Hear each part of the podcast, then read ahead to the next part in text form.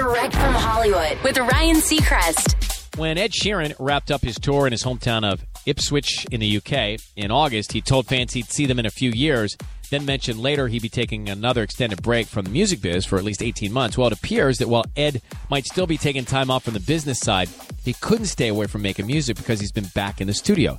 South African singer songwriter Jeremy Loops tells The Sun Ed invited him to work on music, and he jumped at the occasion, adding, I arrived early in the morning, and we worked all day on a few different things. He's known to be a very fast writer. He's very fluid, moves quickly, he can work with whoever he wants. So there's something beautiful about the fact that he wanted to work with me.